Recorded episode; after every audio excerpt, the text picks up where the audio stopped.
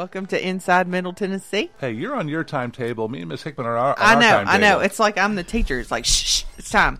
Uh, but anyway, good morning. Uh, a morning. blustery day today, y'all. Um, Mary Poppins might Yep. blow in later today. Winnie the Pooh. Winnie the Pooh.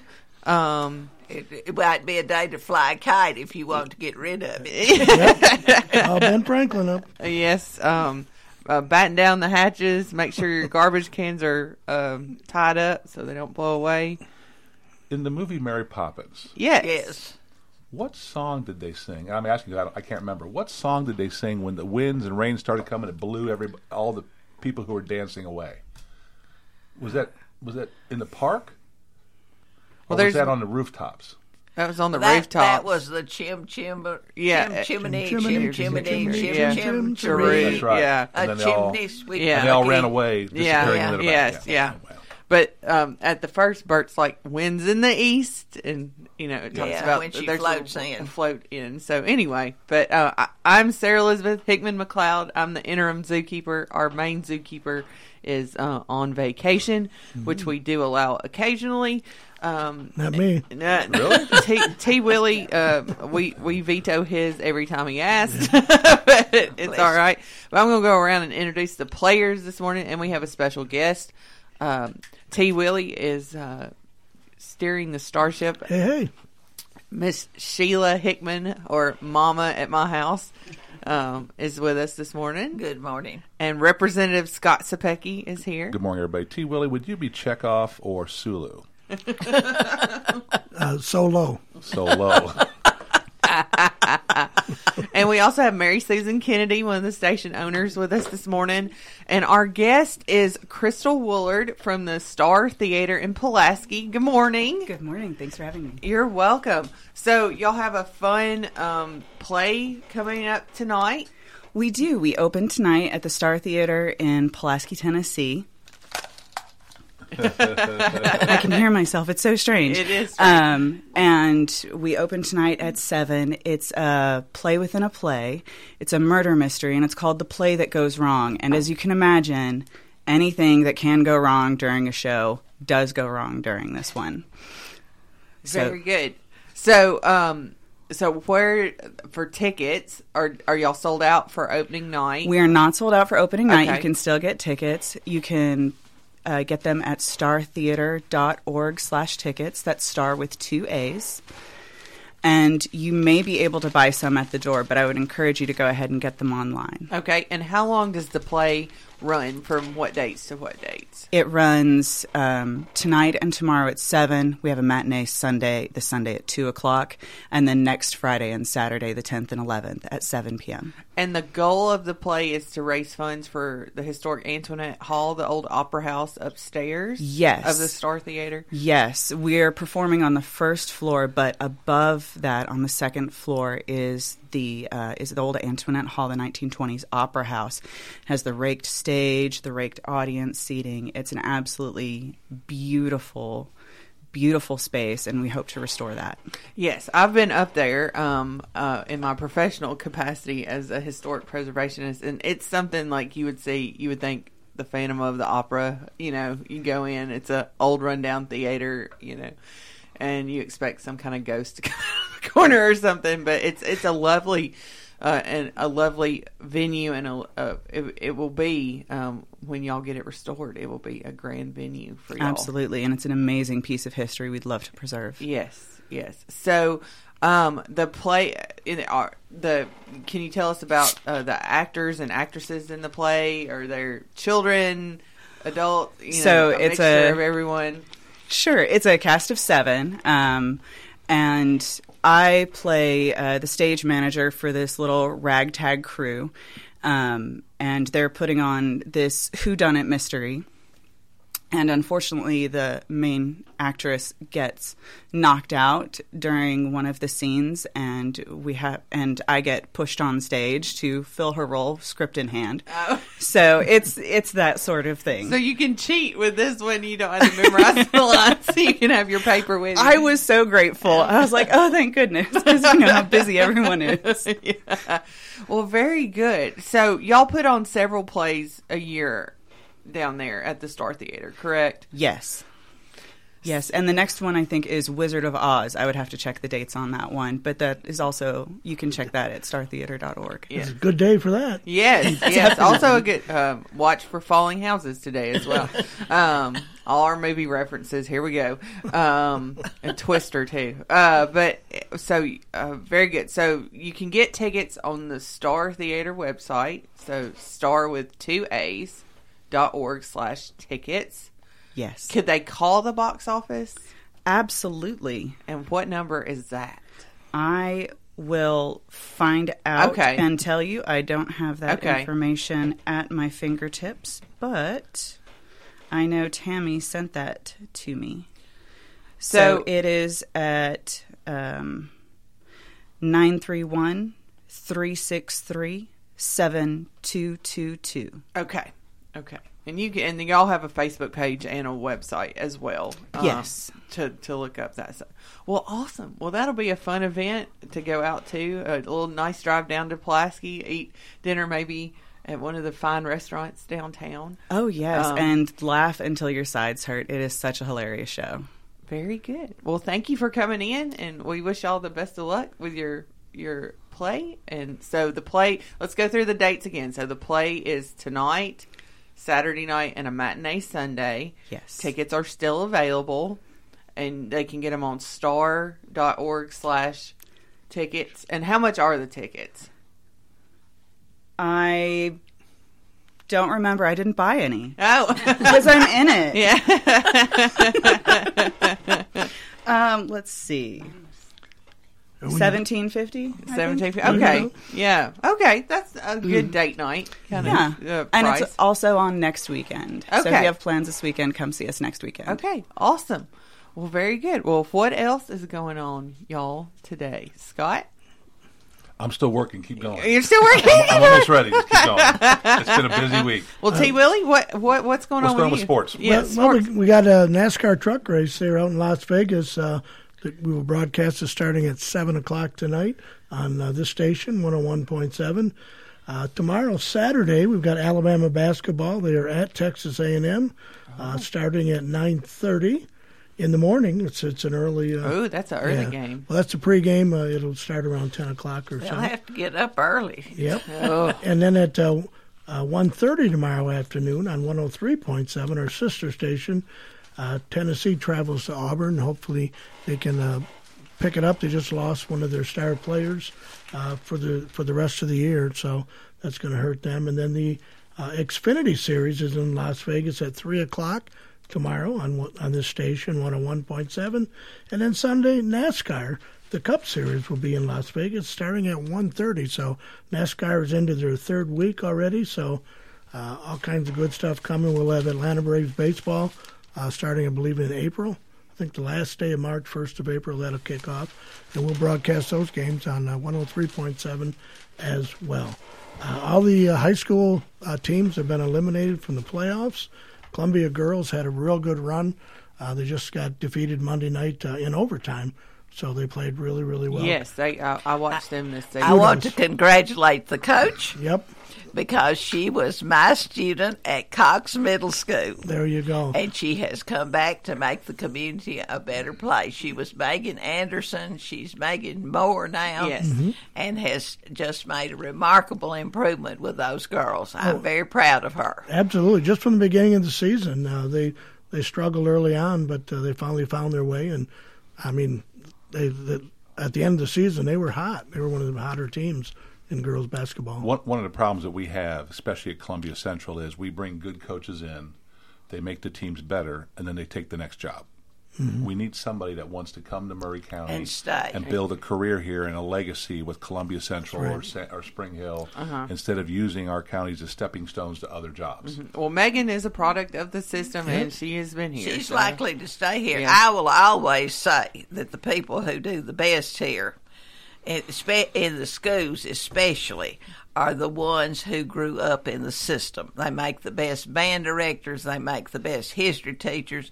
They make the best English teachers, like I did. But they, uh, but If you don't say so yourself. If I you know. don't say that yourself. I know. it was a fine privilege for me to teach, and it was even more fun than they can imagine now. So it is also First Fridays First Fridays. if they don't blow away in the first place. So um, it's usually five to eight downtown with music and food along the square. Scott, are y'all going to be downtown? Uh, weather, no. Weather, no, No. no, not this. So no. Uh, see, you will Representative Cepicky will not be downtown No. this this this first Friday. So Common sense is the better part of valor. yes, Yes, yes, it sir. is. There yes, may sir. not be anybody downtown. Well, Now, it just because the uh, schools, uh, I know Maury County, Williamson County, everybody's closed. today. Snow day, Yes. right? It It was a snow day today. Well, yeah, it was It's a- snow day. A windy day. Windy Well, we could just have weather days, but I still contend one of the sweetest phrases in the English language is "no school in Maury County." I just love it. But I would, I would like to say, last night at the dinner table, the old director of schools called it before Jack Cobb called it. Wow. Oh. The, our house is continuing our well, we, pronosticating. we, it's like an addiction. We just can't quit fiddling with it. That's just we've always got some notion about it. yeah, So let, us take a break. We'll come back and I'll get into what's going on in the, in the General Assembly. fantastic. Caledonian Financial is a full service financial planning firm. What we mean by that is we work with young clients assisting budgeting and Ross, young families with college planning, life and disability insurance, older clients as they bring in 401k rollovers, seek advice with estate and tax planning, and finally with elderly clients when it comes to the distribution phase of their retirement and long term care options. This is Marianne Stevick with Caledonian Financial in historic downtown Columbia. Securities and investment advisory services offered through NBC Securities Incorporated, member FINRA and SIPC. This is Jumpin' Joe Wiley, and you're listening to 101.7 WKOM Columbia. Three, two, one. Hi, I'm Robert Rogers at Parks Motor Sales Buick GMC. And I'm Michael Parks Lawrence at Parks Motor Sales Buick GMC. Together, we're Mr. Bobby Parks' grandsons, and we run his dealership, and we are glad to be part of our local community. Being family owned and operated, we invest heavily in our community. We do things like sports teams, schools, bands, you name it. We try to help everybody we can. The reason why we do this is because we all love this community. So come do business with us, your neighbors, at Parks Motor Sales in Columbia, Tennessee, right off Nashville Highway, or at parksmotorsales.com. Are you thinking about a new fence? Maybe you need a pole barn. Then you should give Sands Fence Company a call. That's 931 309 1644. Will Sands has built his business based on the principles of honesty, quality, and integrity. Sands Fence Company has been in business for over 20 years, providing the community with farm, residential, and commercial fencing, as well as pole barns and buildings. Call today for a free estimate. Sands Fence Company, 931 309 1644. 931 309 1644. Hi, I'm Steve, the garbage man. Are you new to Maury County? We want to welcome you and your family. We are a local residential garbage service and we want to be your garbage man. We've been around for over 30 years, so we have a reputation. Check us out at garbagemaninc.com or call Mike at 931 540 0919. You could also ask your neighbor. 931 540 0919. Hello, this is Rick Tillis with Tillis Jewelry in Columbia and Lewisburg, Tennessee. What are you looking for in a jeweler? Knowledgeable staff, experienced goldsmiths, or true custom designers, experienced working with clients creating that perfect gift for a special loved one? Well, you have found them. Tillis Jewelry. We are this and so much more. Check us out at tillisjewelry.com or on Facebook and Instagram to see our latest creations. Tillis Jewelry, Columbia and Lewisburg, Tennessee. American Standard Heating and Air Conditioning is built to a higher standard so you can focus on the problems in your life that actually matter, like the drywall that somehow isn't. American Standard Heating and Air Conditioning, built to a higher standard. Call Davis Heating and Cooling at 931 388 2090. Davis Heating and Cooling is your local American Standard dealer and proudly serves the Maury County area. Find Davis Heating and Cooling online and on Facebook or call today 388 2090. Hello, this is John McEwen with McEwen Group Real Estate, located at 17A Public Square in beautiful downtown Columbia. Our family has over 40 years' experience selling farms, residential, recreational, and all types of real estate here in Middle Tennessee. Check us out online at McEwenGroup.com or on Facebook and Instagram at McEwen Group, or give me a call today at 931 628 1749. McEwen Group. Land is your legacy. Here we go. This is Sarah Elizabeth, and you're listening to Inside Middle Tennessee on Front Porch Radio on 101.7 WKOM. She should be studying. Hello, welcome back. We also have uh, two guests in the studio. More guests. Our sports bookie came in. The bookie came in. Ellie the Greek is here. Oh, and uh, and uh, Mr. Hickman is here. Papa's here. So Scott, what's going on in the on, in Nashville? Anything? Anything? Yeah, so we are surely uh, nothing. So we are in, uh, right in the thick of it right now. Committees are about halfway through. Uh, we're probably about three to four weeks uh, at the most from closing subcommittees down for sure. Okay. Uh, Is I've- there a deadline for that? No. no, Just it's- go till you get ready. Well, sort of. We forced the issue, so my last calendar is next week in my subcommittee. So if it's not on notice next week, it's not getting heard this year in th- in this session. Um, most of our committees are starting to announce on the House floor that they're going to be shutting down. Now, the full committees will still be conducting the business to finish up. Budget is still ways off from being done, um, but uh, we have started the process right now. Uh, right now, for me, I've got seven bills on notice next week. Um, I'll go through them real quick. The Healthcare Worker Protection Act that, that we've put on that is- Yes. that's coming back up now on special calendar. We're hoping to get that one pushed through over to finance and get that one swept up through the budget. It's only I think it only has like a fifteen thousand dollar fiscal note, which should not be a problem. That one should pass. The uh, three hundred dollar stipend for teachers that I've been asked to lower from five hundred to three hundred that did pass the committee. That's going to finance right now. We are hoping for a funding letter from the governor because in the BEP we had an allocation for two hundred dollars for teachers. In the new TISA funding formula, there is none, zero. Oh. Oh. It's up to the locals to provide those funds. Not not provide them. It's in TISA, but it's not allocated. Okay. So we're giving them the flexibility, which means they may not do it. So we're trying to create this process outside of it and give a bump. Uh, because it's outside of TISA now, the new funding formula, it's a $6 million fiscal note. Okay. Well, the So- poor old teachers need that So- money. So, we're, we hope we can get that through the governor or through the speaker. Um, House Bill 340 that did pass. That's going to be going to the House floor. That added, if you make a threat against a school or a school activity of mass violence, that is zero tolerance, should be suspended for a year. Oh, very good. Very good. I'd vote for that. Thank you very much. Uh, House Bill 391 is the short-term credentials bill, like at Columbia State we're working on. Mhm. Uh, I had to roll it this week because I was being nice to some people that were in, in committee because I'm on this committee. Uh-huh. And so you kind of just say, okay, go ahead and you can run yours. Well, we didn't get back to it, so it's going to be on notice this week. That bill will pass, and we've been we've been told that that, that is funded this year in either the governor's supplemental budget or the General Assembly will pick that up. So now we'll be offering scholarships for uh, line workers, uh, heavy equipment operators, CDLs, health sciences, all different kinds of things for these people who want.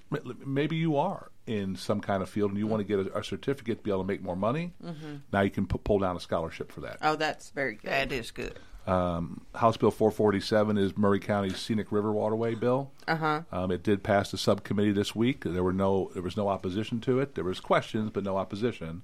Goes to full ag. I'm sure there'll be questions this this week. Yes. Um, and so hopefully we'll be able to push that one through. Once that clears the committee, Senator Hensley will have it on Tuesday in committee. Um, if we both clear our, our committees next week, probably Monday, a week Mhm. from this moment, it'll be on the House floor and Senate floor for a final vote, and then um, th- th- that'll be a scenic uh, waterway. And that's a state level. That's not a federal level. Right, state. waterway. And so what it does is Maury County, if you remember this, during the whole Duck River thing back in 2012, uh, we, we led the push and already put this overlay in place. Uh-huh, yes. What, what we're going to do is we're going to extend it officially as a scenic waterway class two at the state level, which means it brings per, it brings protections in on that water source from the state level. Okay. That's all it does. Well, that is so important. Yep.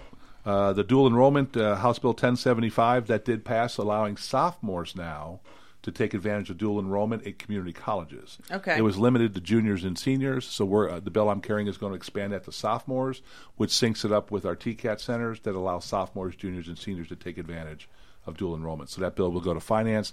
Has a very small fiscal note. Should not. Oh, that's in the lottery. I've already talked to uh, t- Tennessee Higher Education Commission, and they have signed off on it. So that should be funded in the budget. Should not be a problem. Okay. Uh, the big bill that everybody's worried about is the Taxpayer Protection Relief Act. Yes. Um, we a week ago we had worked the committee. We had a five-three slim majority. Uh, Senator Hensley thought he had his five votes, Monday night on the House floor, we got called into a meeting real quick outside the chambers, and we were told that our bill in the House was going to go down 8 0, and it was going to go down. Uh, they only had three votes, possibly only two in the Senate. Uh, builders and realtors worked it very hard over over that weekend and rallied uh, the troops. And uh, the the um, chairman of those committees received pretty good contributions from the builders and Oh. realtors, and so they shut that bill down pretty quick. We are working on a compromise right now, trying to find some common ground. Uh, there's possibly some legislation going to come forward that basically says this: the problems with growth are the cities. Yes. That's the problem. Okay, they want to grow, they want to grow, they want to grow, but what happens is a lot of these infrastructure costs get kicked over to the cities, or I'm sorry, the counties, and so the counties have to step in with schools, funding schools, and funding other things, which causes a tax increase, like we just went through in our county. And so we're thinking about running a bill that says, like, if you're going to be annexed, they have to come and say, "Are you okay with being annexed?" The city does. Mhm. You can say no, and they can't annex you, right? We're going to pass a bill we believe that's going to state this: is if a city wants to annex property, and there is a, a detrimental financial cost to the county, the county can say no to that annexation. Ah. Oh. So That's just- interesting. because the county has a vested interest. Yes. And so to protect the county from higher costs that the cities are not incurring because the cities have the ability to pass an impact fee to charge the builders for growth that the that the counties don't have, counties have to continually build schools on the taxpayers' dime that are here. Mhm. And, And so more so, and more people come in, right, the and more and so more possibly giving them the ability to say, no, hold on, we can't afford that right now. Mhm. Hold off. And so therefore, we uh, the counties would have a say in this. Uh, th- that language is being written. We're going to try to float it to see if that's a compromise that we can get through the builders and, and the realtors to say, look, you don't like the impact fees, that's fine. Then let's have a let's have an alternative here where the people of the county who live in the county across the whole county they can have a say whether or not they want this annexation to take place, which causes them to have to pay more money. Mm-hmm. Makes it seems fair to me. But you know what? Fair and right and wrong, it, eh, it vanishes when you get up in It's- Davidson County. It's a negotiable. and then um, we've been working on this third grade retention bill. Uh, we've been having hearings for the last month and a half. Mhm. Uh, we had Pearson, the testing vendor, come in this week. Um, I urge you, if you haven't, if you if you if you haven't seen that testimony, go to the Tennessee General Assembly uh, uh, website, go into archives of video, look at the Education Instruction Full Committee from last week. With that, it was a two-hour testimony Wow. and we learned everything about how this test is made. And what I didn't realize is that Pearson creates the test, right, based off of our Tennessee standards, but then they bring teacher groups in from Tennessee to look at the questions to make sure that they align to standards. And if the teachers of that group don't like the question, they can kick the question and they have to write a new one that they have to approve.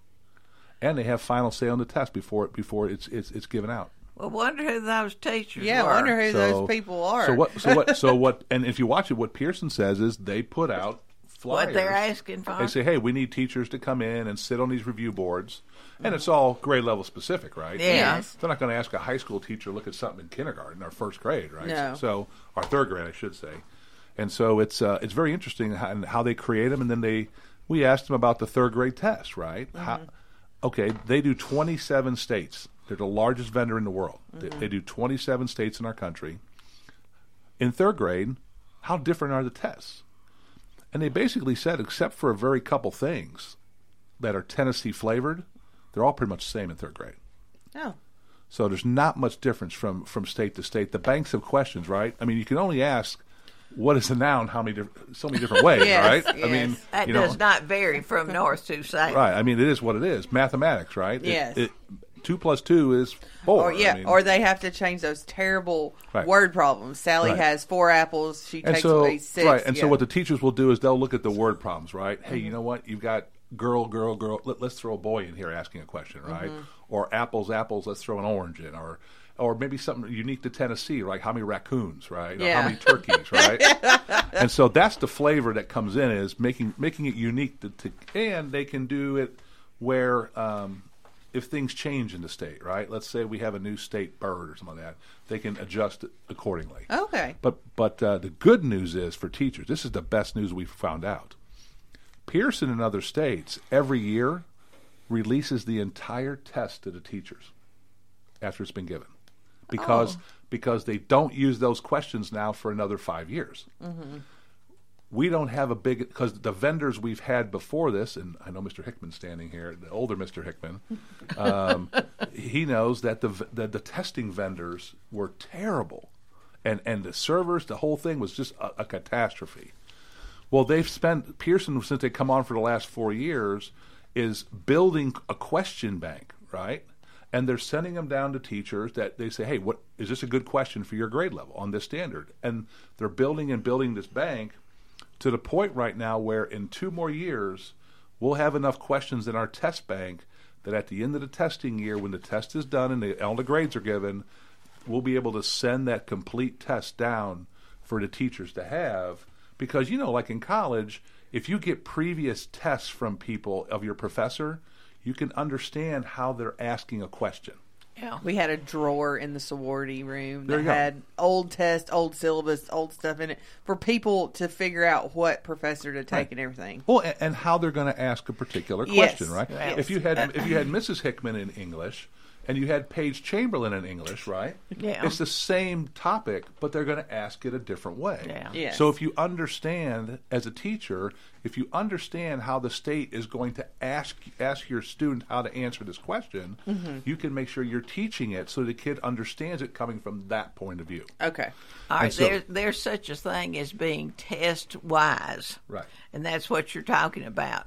And and I always told my students, you study for the test in the same way that you're going to be tested for the test. That's correct.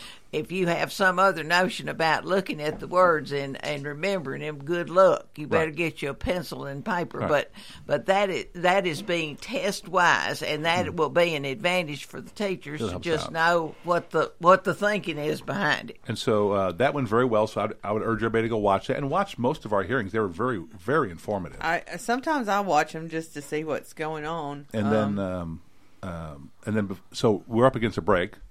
We're okay still? Yeah. Eight. Got about eight minutes. Eight minutes. Oh, I got to talk for eight Oh. more minutes. Hard to do. Oh, come Can- on, can you do it, Scott?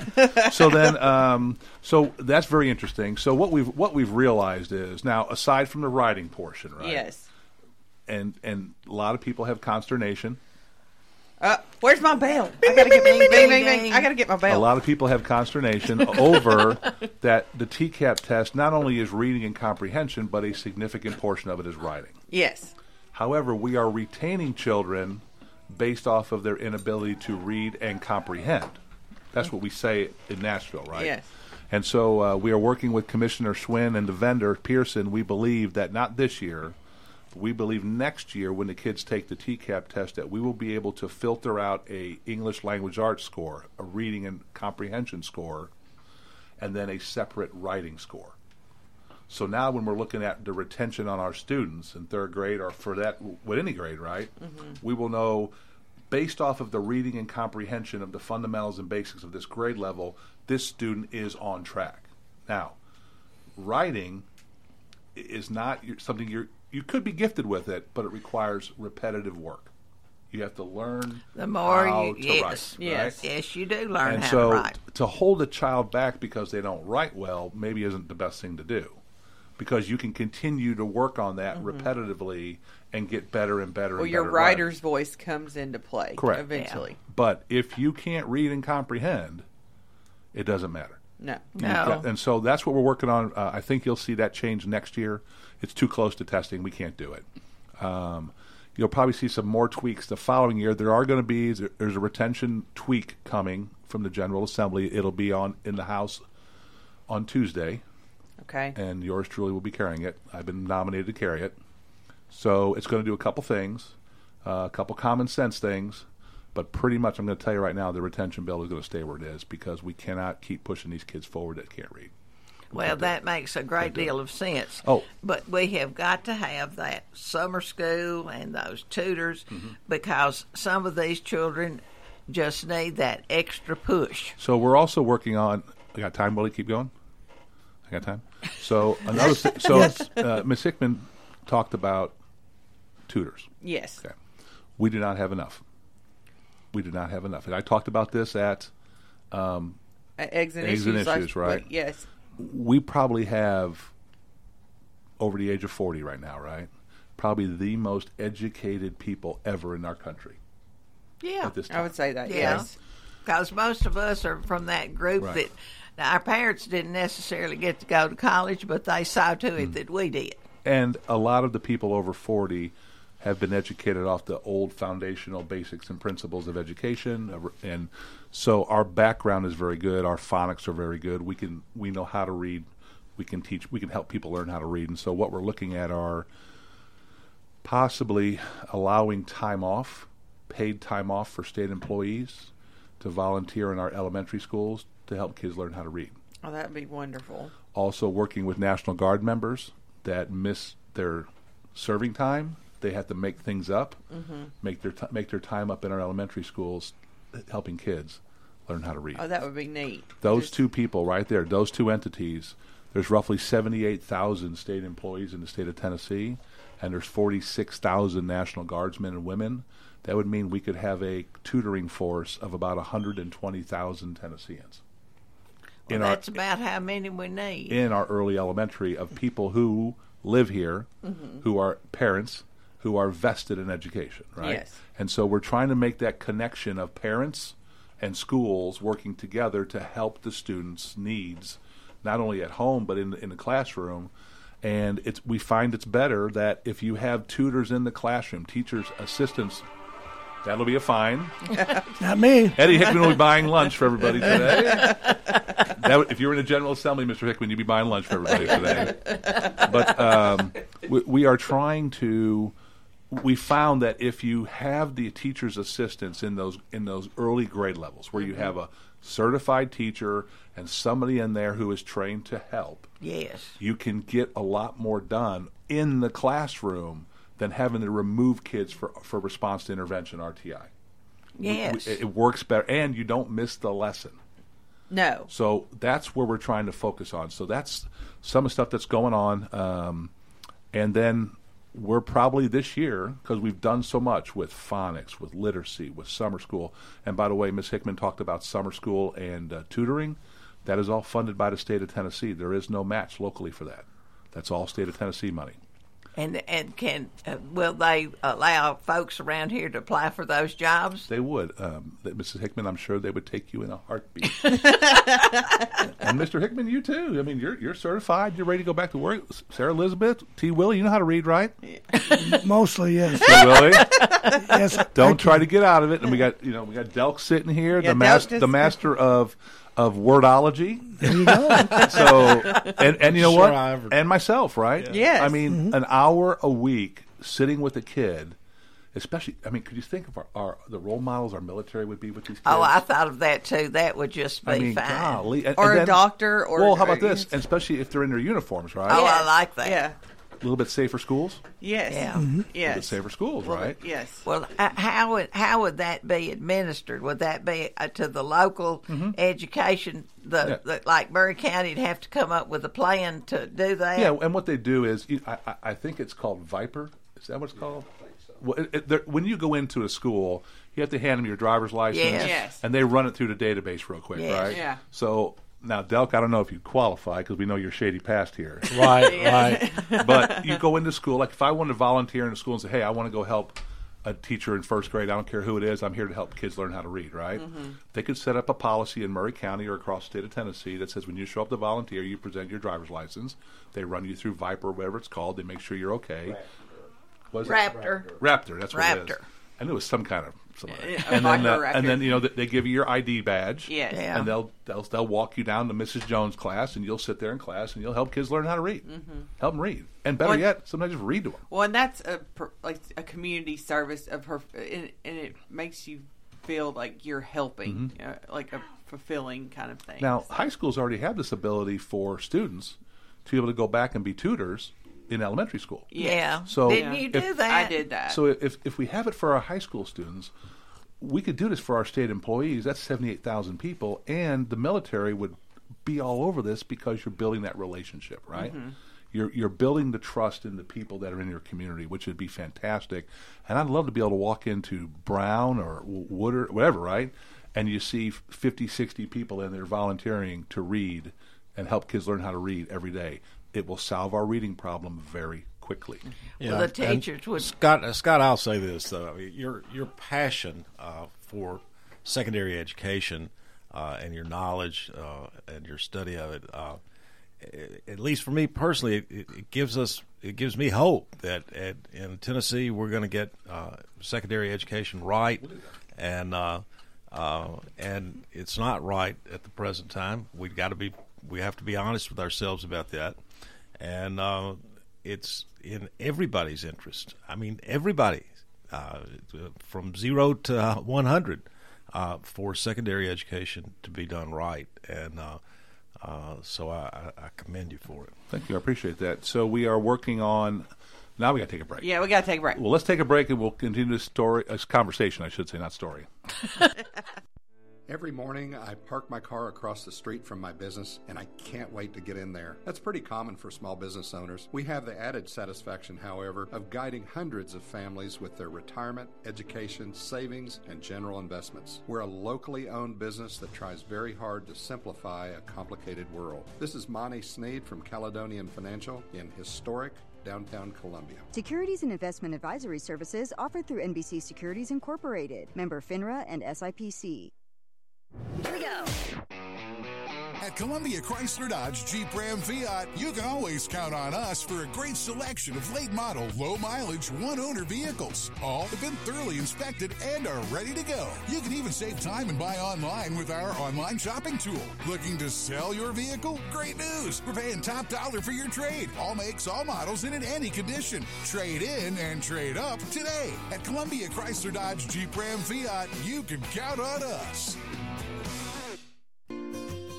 Hello, I'm Barbara Lincoln with Hollins Pharmacy. You may have heard our previous commercials about compression hosiery that we carry at Hollins Pharmacy. Well, we've recently expanded into a full line of knee braces, back, wrist, ankle, and other support wear. We will gladly help you get just the right fit for these items and, of course, special order items to ensure the proper fit. Come see us at Hollins Pharmacy, 1608 Hatcher Lane, or call us at 931 388 4233. 388 4233.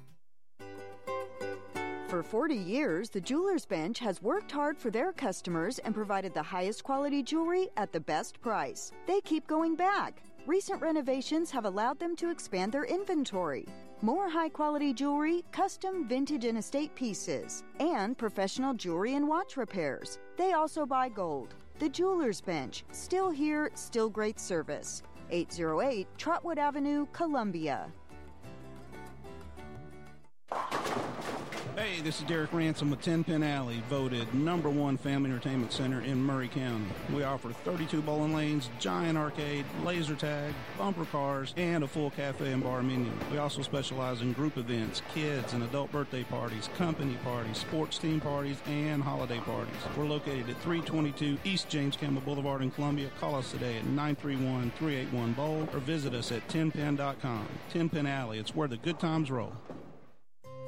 This is Delk Kennedy. The old saying is, happy wife, happy life could be more true. Many years ago, my wife, Mary Susan, had major surgery on her back, but continued with chronic pain. Doctors were saying invalid, disabled, but then she found the Dr. Gill Center for Back, Neck, and Chronic Pain in Franklin, Tennessee. It has changed our lives. We visited there recently with Dr. Wendy Toohey, saw the state of the art facilities. Folks, don't take a pill. Call Dr. Gill. Go to callmepainfree.com.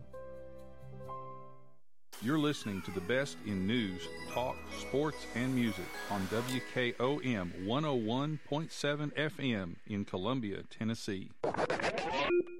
This is Jim Ross, and you are listening to Front Porch Radio, WKOM 101.7, located in Columbia, Tennessee. And we're back. Lively conversations as always all fair, which we do enjoy here. By the way, that was not a live commercial by Jim Ross from the beach. That was No. a taped recording. He- yeah, he was calling in. Yeah, He could call in. He was doing that thing. What's it called? They what they uh, Vacation. Yeah, vacation. I don't know what that I don't word know. is. Well, we got Del Kenny here, the slave driver of this radio station. I, I need we need pay increase on this show. What do you think? Yeah. will, you, will you double our What, pay? what about 100%? Yeah. 100%. Yeah, that, there we woo, yay. So, um, All right. So, we, so as we as we continue, here's what you're probably going to see over the summer. Uh oh, hold on, I just passed a note here. and yes, I do have it. Oh, you got a tie. All right. Says check yes or no. I saw. So, one, one of the things that we are getting ready to do. So, over the last five years since I've been in General Assembly, Mhm. we have gone back to phonics education, right? We have paid across state of Tennessee every teacher a thousand dollars to don't, take. I don't see how we ever left phonics education. Because some on. We because that can tell us well, that. you know, there's always some kind of education reform, and somebody came along with a set of books and a philosophy, and they said, "Well, you should." You should forego phonics and let's just do total sight words. And then it'll go back the other way. You just wait. They'll say, we should do away with phonics. Let's just do those sh- sight words.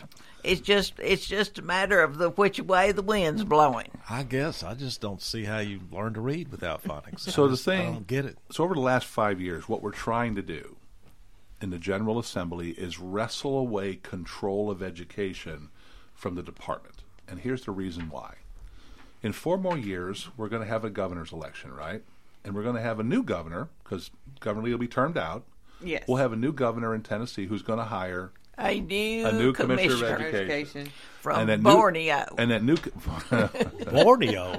Where? How did Borneo get it on the Because we don't have anybody in Tennessee that can run our systems, we have to bring somebody in, even from a foreign country or just uh, anywhere. That's the my wild word. man from Borneo. That's right. That it's is an ostentatious. Yeah, look statement. that way. but we do. We are so bad about that. There are plenty of people who can run things who were born and bred or who have lived here a long time who can run things and instead of depending on people who've been here and know what's going on we say oh let's hire somebody from way far off because that person may come in here and straighten us out what happens is that person comes in here and makes a big fat mess for the next person to straighten out Sheila Hickman for Commissioner of Education. Correct. Yes, yes, please. So, w- w- so we have this constant change. Yes. Every new governor, right? Yeah. And if Commissioner Schwinn would leave before Governor Lee does, we'll have a new commissioner that has different ideas. Mhm. And so, one of the things that we've seen in states that are very successful in education is the bulk of the decisions are made in education by the General Assembly. Because we're a little bit more stable, we're closer to the people who are in the classroom. Tr- Trust me, I spend a lot of time in classrooms talking to teachers. Most of the bills that I've come up with are because of conversations with teachers, right? The teachers will tell you how to solve the problems, you just got to listen to them. So um, we have made a concerted effort in the General Assembly to try to direct a lot of the policies in education, which now, with the literacy bill, with the retention bill, with the learning loss bill, with going back to phonics, right? Um, the bill that I have for kindergarten retention, Mhm. we've done some studies on it. We think it's going to be better off to bump that to first grade Okay. because now they've gone through the rigors of an academic year actually right Yes. and now we'll get a better idea of are they on track or are they not and if they're not we'll just hold them that extra year in, in first grade get them a tutor to help them under shortcomings and then when they go to second they're on grade level because that's a year away from taking the tcap test in third grade Well, are we going to call it first grade and first grade again, or are we going to call it No. first grade A and first grade B? just be first grade again, but you'll be assigned a tutor when you go back through the, through the first grade again to make sure that that tutor knows what your shortcomings are and help you alleviate those so that when you do take when you are ready to go to second grade you are on grade level you've mastered what you're supposed to therefore that second grade teacher is getting a classroom and I never, every teacher is going to go praise the lord that has a classroom full of kids that are on grade level Oh, that But would now, cause. now, Scott, that's a shift, though, is it not? From I mean, our previous conversations have been about uh, holding them in kindergarten. Yes. and uh, so now we're talking about first grade. Is Yeah. there a reason behind that? There is. So, talking to educators, which is what my job is, uh, educators said it's a good idea. However, we're not doing the academic rigor of what first grade is. First, Right. first grade is when the structure of education starts to happen mathematics, English language arts, science, social studies, right? The structure of a classroom in a day, right? Well, now they're going to school the whole day, right? Lunch involved, recess involved. And so what they found is states that have retained in kindergarten have had better results. But they but then in first grade they're finding out that the kids still may be behind because they weren't taught the rigor. There's not that rigor in kindergarten. Mhm. Whereas if you hold them in first grade, now you have a good snapshot of who's on grade level and who's not. And so before they go to second grade, you make sure that one they, they understand what they're supposed to and they can understand how to do a a normal day of school day in and day out. Mhm. And so the the states that have done this are the ones that are in the top 10. So we tend to go look at people that are doing it very well and say, "What are you doing?" and try to bring that nugget back and say, "You know what, this makes sense." And um, conversation with teachers, superintendents, going, "Look, it's a great idea in kindergarten. However, first grade is going to give us a better idea of who's on grade level and who's not. It's Well- less subjective." And there's there's that degree of maturity there Correct. that is so essential to being ready to learn. So that bill will be coming out pretty shortly here, probably in two weeks. That'll, that'll run. Uh, and then the other bill we're going to run is we're going to require the standards to be broken up into foundational and advanced. Okay. Our test is going to reflect foundational evaluation and advanced.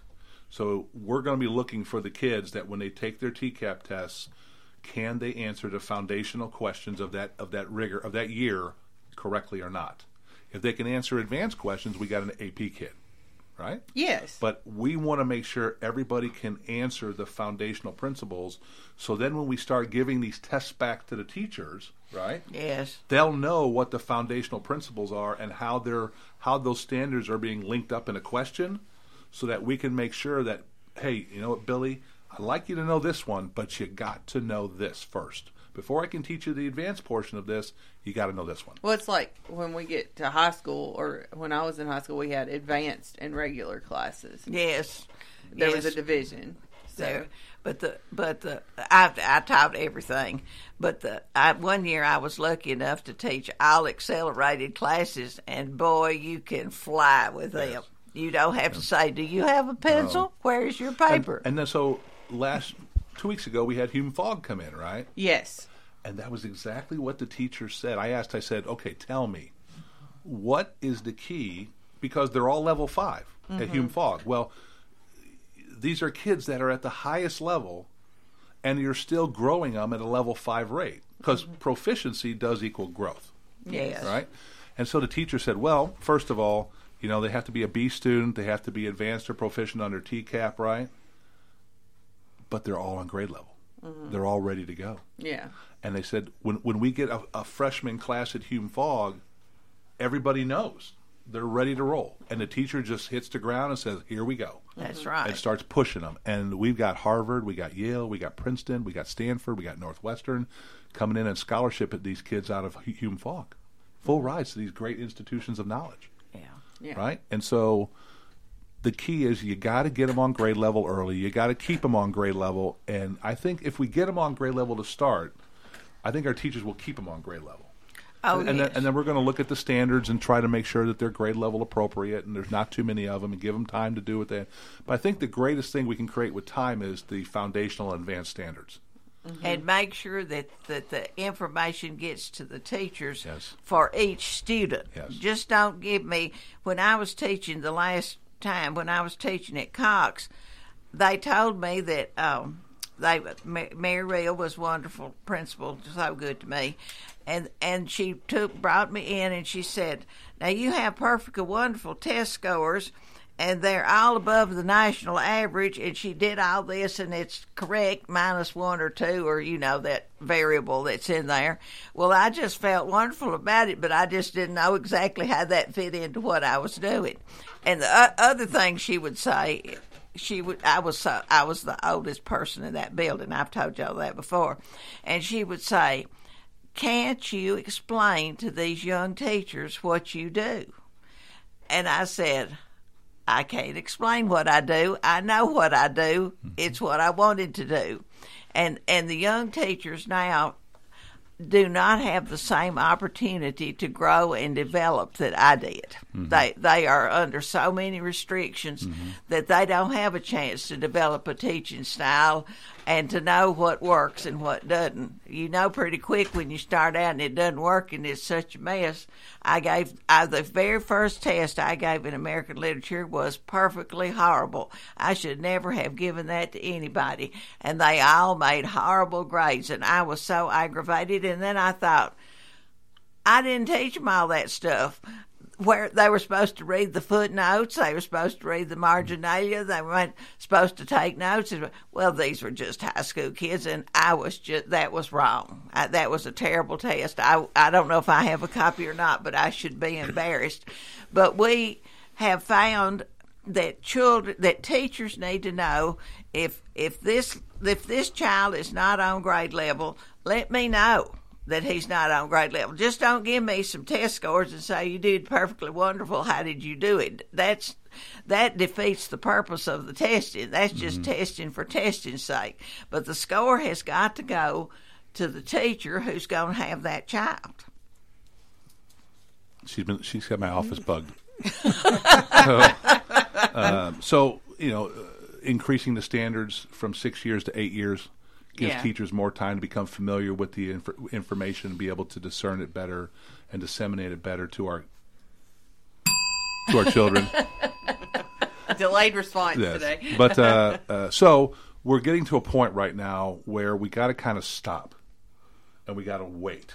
And Well- we got to let it happen now, right? Mhm. And let everything kind of percolate in, in, in English language arts. Yes. And then come back in maybe a couple years and say, hey, this is working really well. Ooh, this didn't work out very well. How can we fix this area? And start to heal things that, that, that are broken and see things that are still broken and then start to address those. So, what you'll probably see this summer is um, uh, one, we're probably going to start to form a committee to look at the process of getting out of the federal money to give more autonomy locally. And number two is to start looking at what do we need to do in mathematics now in early education. Start, you know, the literacy bill, the phonics bill. There are things that teachers will tell me, probably sitting pretty close to me, of how mathematics used to be done, right? we were, that we were highly successful. And, and, and here's what I'll go back to. Multiplication Do you remember, tables? yeah. Do you remember the movie Hidden Figures? Yes. Yes. Yeah. Okay. Slide rules, Yes. memorization of formulas, Yes. application of the formulas, right? Yeah. Uh, multiplication tables, right? How, how do you learn multiplication tables? By Memorizing. By, by memorizing. I have a record set. That's the multiplication. I do. table. It's forty fives. That's how I learned the multiplication. So table. we're going to be looking to start to transition now. We've got to let we got to let English language arts kind of set up for a while now and Mhm. see and see the results. Yes. That now we're going to start to transition to mathematics, and so now I'll be going back around to talk to everybody about okay, we're going to stop talking about English language arts. Now you need to start talking about mathematics. Mm-hmm. What do, how do we go back to the way we used to do it? All right, once you start these things, Yeah, get closer to the microphone. You gotta talk. Gotta, once you start this plan, what's the timetable? Are you going to do it for one year? Or are you going to have a three-year plan, and then you know after the second year you're going to start tweaking it? You got to get a plan to where you stay in it a while, Yeah. three to five years, Right. before you start. Tinkering with it.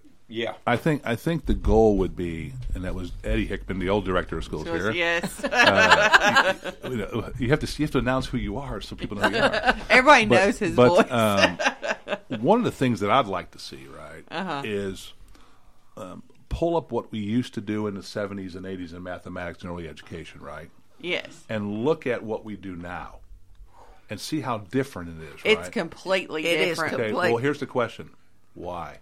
Because some new person thought of a new way to do it. Ellie Grace and the money, Money, yeah. And then Ellie Grace's math. One night we we take turns helping her, and they'll say, "She's like, that's not how we do it, Mom." Correct. And I said, "But that's how I know how to do it." So my boys go to private school, you know. that. Yeah. And we were doing multiplication tables when they were younger. uh huh. And you know, I was carried, you know, seventy-one carried to seven, blah blah blah, right? And I said, "There's your answer." And they're like, "No, Dad, you can't do it like that." No, you've got to I'm break like- it down. I'm like, "Let me tell you something. That answer's What? right." I mean, what? It's I mean, like you- you mathematics gotta hadn't changed since the Egyptians invented gotta it draw, five you gotta thousand draw years ago. Lines on the page, Yeah, and the circles. It's ridiculous. And Yeah. like- I'm like, uh, if you understand mathematics, right? If Uh-huh. you understand, if you can memorize one through twelve on multiplication tables, right? Yeah. And you understand nine times nine is eighty-one. Carry the eight, right? Yeah. Move the eight, right? I mean, all, and, all I know is in 1965 at McDowell School they did it right. And yeah.